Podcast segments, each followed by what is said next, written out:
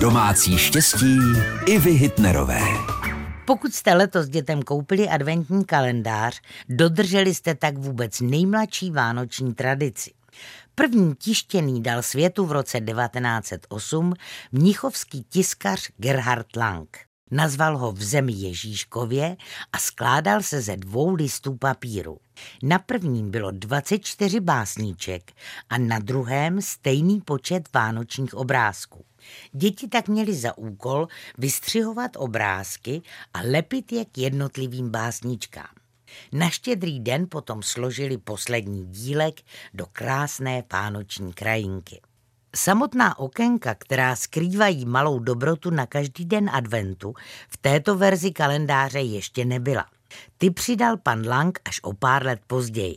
Hezký předvánoční čas přeje vaše Iva Hitnerová.